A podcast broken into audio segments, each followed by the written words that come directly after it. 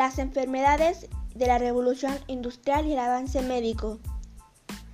Posiblemente uno de los cambios más brutales que se hayan visto en la historia de la humanidad ha sido sin duda la revolución industrial, un proceso que comenzó en la segunda mitad del siglo XVIII en el Reino Unido y siguió extendiéndose varias décadas después a gran parte de Europa Occidental y Norteamérica, y finalizó entre 1820 y 1840.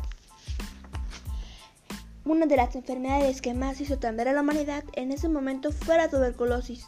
Aclaro que es una de las enfermedades más antiguas que existen. La tuberculosis es una infección bacteriana que es causada por el germen Mycobacterium tuberculosis. La tuberculosis se disemina a través del aire cuando una persona con dicha enfermedad tose, estornuda o habla.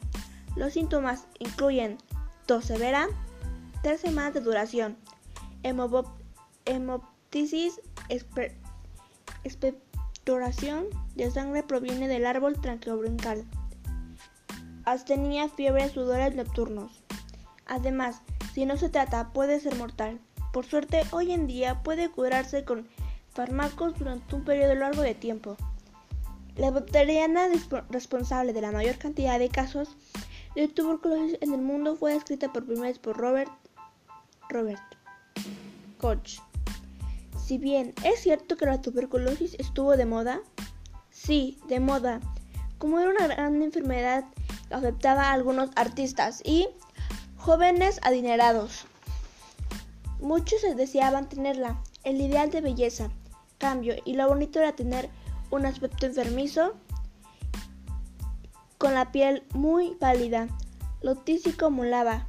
Sin embargo, años después comenzó a usarse las estadísticas sobre las enfermedades y descubrieron cómo no la tuberculosis no era una enfermedad de ricos, al contrario, afectaba sobre todo a las personas del sector obrero, a las personas más pobres.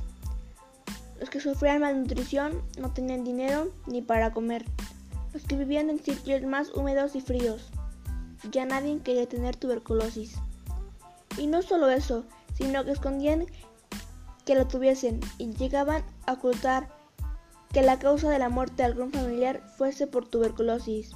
Era un auténtico desprestigio para la familia. En aquel entonces significa que en esa casa no entraba comida ni dinero.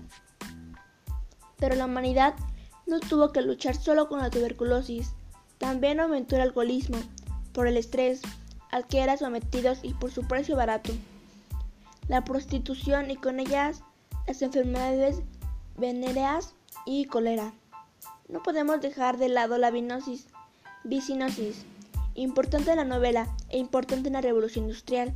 Es una enfermedad pulmonar que es causada por la inhalación de polvos de algodón, lino y otras fibras textiles.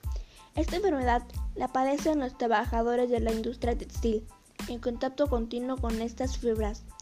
No olvidemos las condiciones de las fábricas cerradas, frías, antigénicas, sumando las condiciones pésimas de salud de los trabajadores. Las personas pueden morir de esta enfermedad y fue, la, fue de las más comunes de la revolución industrial. Se previene controlando el polvo inhalado con máscaras, etc. Además, los accidentes de trabajo también aumentaron. Ya los trabajadores usaban por primera vez máquinas complejas, sin la formación adecuada y en condiciones extremas, como la falta de iluminación y el ruido ensordecedor. Si los que sufrían accidentes no podían desempeñar de nuevo su empleo, eran despedirlos. Así muchos tuvieron que mendigar para vivir. Aún con todo esto, el siglo fue una época brillante, para la medicina con figuras como el ya nombrado Rock. En este hilo podéis comentar lo que queráis sobre las enfermedades que ocasionó la revolución industrial, el avance médico y nuestra opinión al respecto.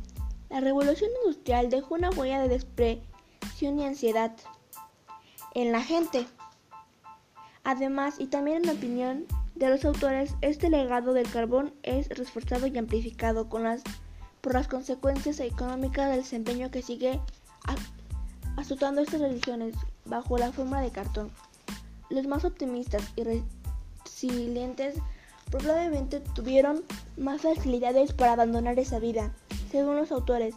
Por todo esto, los autores creen que la historia de accesos de la industrialización aún sigue determinado el bienestar de salud y la economía de esas regiones, el que esto debe ser tenido en cuenta por los políticos.